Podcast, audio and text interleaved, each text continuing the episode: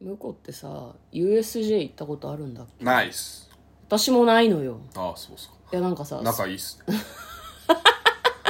この場うん合さ、二人で行ってたら仲いいけど二人とも行ってないのは別にイコール仲いいじゃなくないあそうっすかあそうでしょあのー、 なんでスカイツリー行ったことありますうない僕行ったことありふますざけんな よこんばんは嫁ですここですトレーラードドラライイビビンンググはい始まりました「トレーラードライビング」この番組は映画の予告編を見た嫁と婿の夫婦が内容を妄想していろいろお話していく番組となっております運転中にお送りしているので安全運転でお願いします、はい今日はトルドラサブスタジオの方から映画の妄想をお届けしたいと思います あのースカイツリーはしかもうん別あのそれ女と登ってんだよね、発展させもまだ別やの女と登ってんだよね登るって表現する んだ別の女とスカイツリーに登ってんだそうよですね。あのー、いや、あうんのね、なんか共通の友人たちと一緒に、ただそうそうそうあの、私は一緒に行かなかったんだけど、なんかチケットが2枚しかなくてね、なんかそう展望台のね、じゃんけんして、買って、そそうのな女の子と一緒に行ったんでしょ。そう二人でねうんね。まあ、その話は聞いたことがあるんですけど、うんまあ、なんで USJ の話をしたかっていうと、まあ、その今日妄想する映画がこの映画だからです。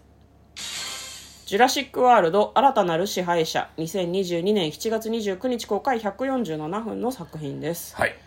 USJ ってあるんじゃないのジュラシックあ、なんかあるっぽいですねパークの。ねでも僕、あの、バックトゥーザフューチャーがもうないっていうのをこの間知って。そうなのあ、もう行く価値がなくなったなと思ってます。えだって「ハリー・ポッター」のお城とかあるじゃんいや、もう、あの、バックトゥーザフューチャーが。任天堂ワールドとかあるあよもう別に何も興味ないです。そんじなゃあデロリアンが見たかったんだよ。逆にさもっと今早まく言っでと言っそとうけばよか今ったまで行ってなかったのになん何年ぐらい経ったよ USJ が経ってかえ、らさ10年以上経ってんじゃないなのに一回も行かなくてさ「バック・トゥ・ザ・フューチャーやってないんだってクソが!」っていうの変じゃないいや、まあそうかもし れない。まあいいんですけど、うんまあ、今日はですねそのジュラシック・ワールドの、一応これ最新作かつ、えー最終章うん最後の作品ということでいいんですかね,、ぽいですねはいじゃあまずはですね、えー予告編の方を復習してそこから内容の方を妄想していきたいと思いますあの一つ前の作品だと思うんですけど、はいあのクリス・プラットさんが、うんなんかジュラシック・パークで働いていて、うんうんそこであのラプトルの飼育員をやってたんだよね、はいはいなんか結構手なずけててなんか4人の、4人じゃない2つ前じゃないですか。 2つ前かジュラシック・ワールドからでしょ。ワールド 2, 2回やってるもんねあのワシーリールズ、ね、ドと、あと、うん炎の王国やってるんで。はいはいはいはいなんかその自分でこうなんか調教して、うんなんか4頭のラプトルをこうなんかうまく手なずけていたんだけどまあいろいろあってジュラシック・ワールドにいられなくなってしまって、まあ、なんか雪深い山の中でそのワールドの女社長と一緒に暮らしてるみたいなね、うんはいは2人に子供が生まれてるのかね結構大きい女の子がいて、どっかからこう預かってる子供とかじゃないよね2人の子供だよねあおおいっ子さんなのかもしれない姪っ子かもしれないあ姪っ子か、うんうんわかんないけど女の子が一人いて、まあ、3人で暮らしてるんだけど、なんかラプトルがいるんだよね、うんうん連れてったんだっけってちょっと嫁は思ったんだけど、まあ、ブルーっていうラプトルが一緒にいて赤ちゃんが生まれたと、うん確か単体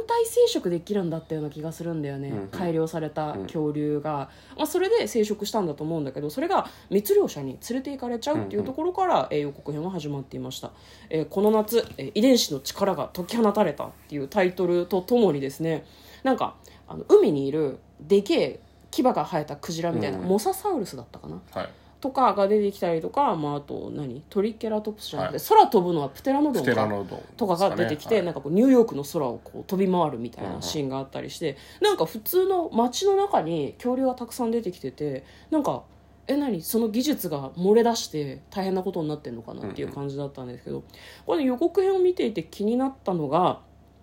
旧作、えージュラシック・パーク」うん合ってる一番最初の作品に出てきた、えー多分アジア系の科学者の人とか、まあ、あのパークに招待されていた研究者の人とかうんがうんバンバン出てきて、懐かしいっていう気持ちそうにねすごいなりましたね。でまあ、その恐竜が街中をうろうろしてるのを、まあ、みんなでこう力を合わせてどうにかしていこうみたいな話のようでした。でまあそのあれですねクリス・プラットが演じている、えー役はですねそのブルーラプトルに自分の子供がさらわれちゃったから連れて帰るって約束したんだっていうようなことを言ってて、まあ、それが目的の一つのようでしたでは内容の方妄想していきましょうトレーラードライビングはいもう僕も大好きな展開ですねこういうのねあそうなの過去作の人たち大集結みたいな、あもうこれで終わるんだな感がやばいですねそうねでも嫁はねなんかこういううん作品だとすごい身構えますね、ああなんか予習の不足を責められてるみたいな気持ちに見ててすごいなあるーこの人誰だっけってなったりとあじゃあまかああのいくらでも見てくださいようーん見てから行きましょうめんよどくさいこれ前回ね「ジュラシック・ワールドの」うんあの炎の王国の時に、うんまああの、まあ、ジュラシック・パーク1作目ですね、はいでワールドが4作目っていうことにあなるのそうかななんだ、うんうんでパークで潰れたところにあのすでにワワールドを新しく作っうんうてんよりうんうんうんあの安全なパークとしてうん作って大繁盛し始めたと。そう実際ねうんもうい一作目はね稼働開してんくだよ前にえらいことになって結局開けられなかったっていうオチだったけど、よ四4作目でちゃんとよちくゃん覚えとてるねパークになってて、うんうんうんうんであの大人気だったんだけどやっぱりなんかこう、うんトラブってしまうと。いやあれだけトラブってんだから、開店前に開店開演前に、オープンできるわけなかろうと思っとたけど思ってよたけくど開けちゃんたよとねね、まあ、夢の世界ですよね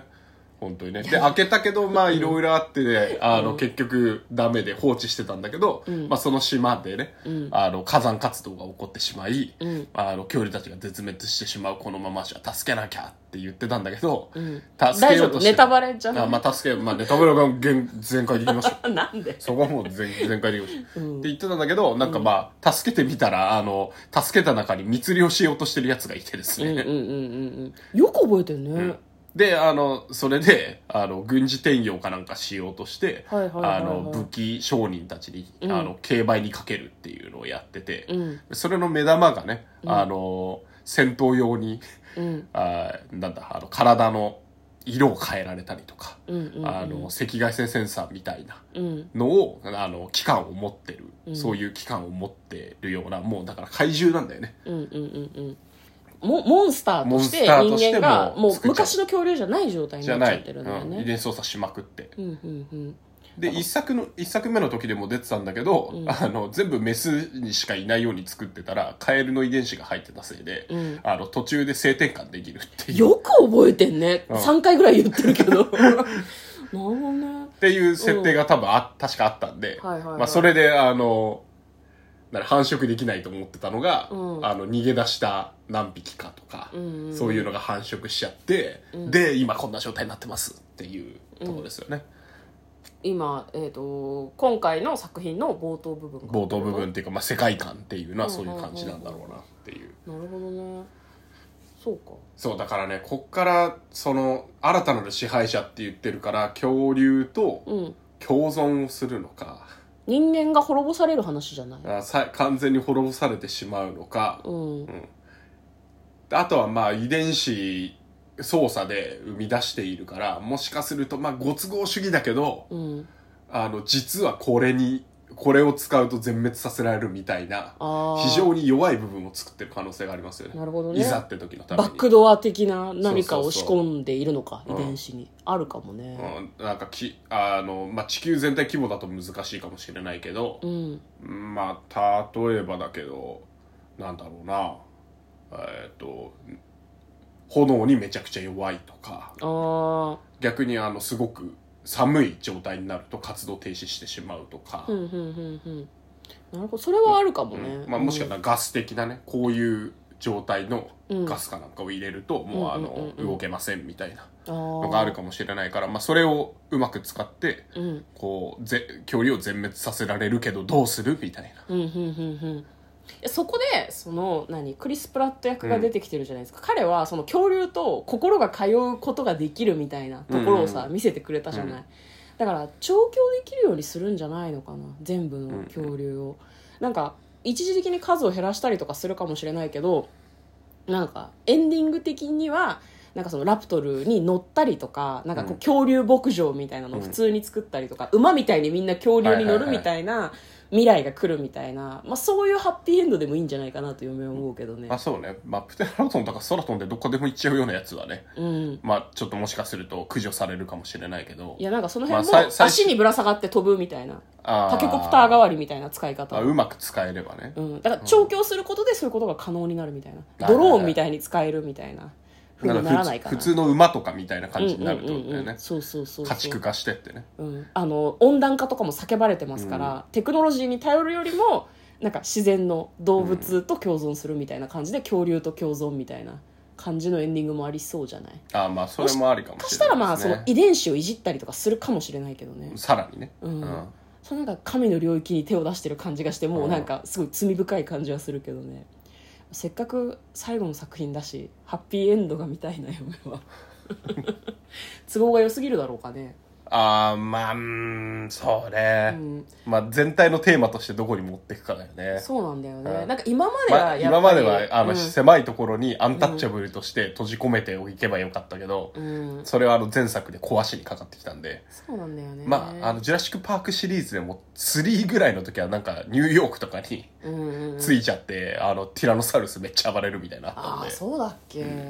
そうかまあでも自然というか自然は人間に制御できない部分があるみたいなのはその映画全体を通する通してのテーマでもあるから、うんなんか完全に制御して馬みたいに使うっていうのはなんかテーマをぶち壊してる感じは確かにするよね、うんまあそうかもね共存できないエンドにしとくじゃあ共存できないと、んなんかビビなってますけど 食洗機そろそろお時間でがござ いおます時間ですね まあ、共存、まあ共存、一部共存はできるけど、やっぱ共存できないところはできないっていう。まあ、ティラノサウルスとかね確かにねあの、うんあまりにも凶暴だったりとかいや、もうね、これだけはお願いしたい。厳しいかもう何ラストはティラノサウルスがうわーって叫んでるところで終わってほしい な。本当にもう完全にゴジラとかなんだけどあ。ともうあのジュラシックパークのあジュラシックパークといえ最ばもう後のオマージュだよねそう、もうそれで終わってほしい。もうそれで終わってくれればもう何 でもいい。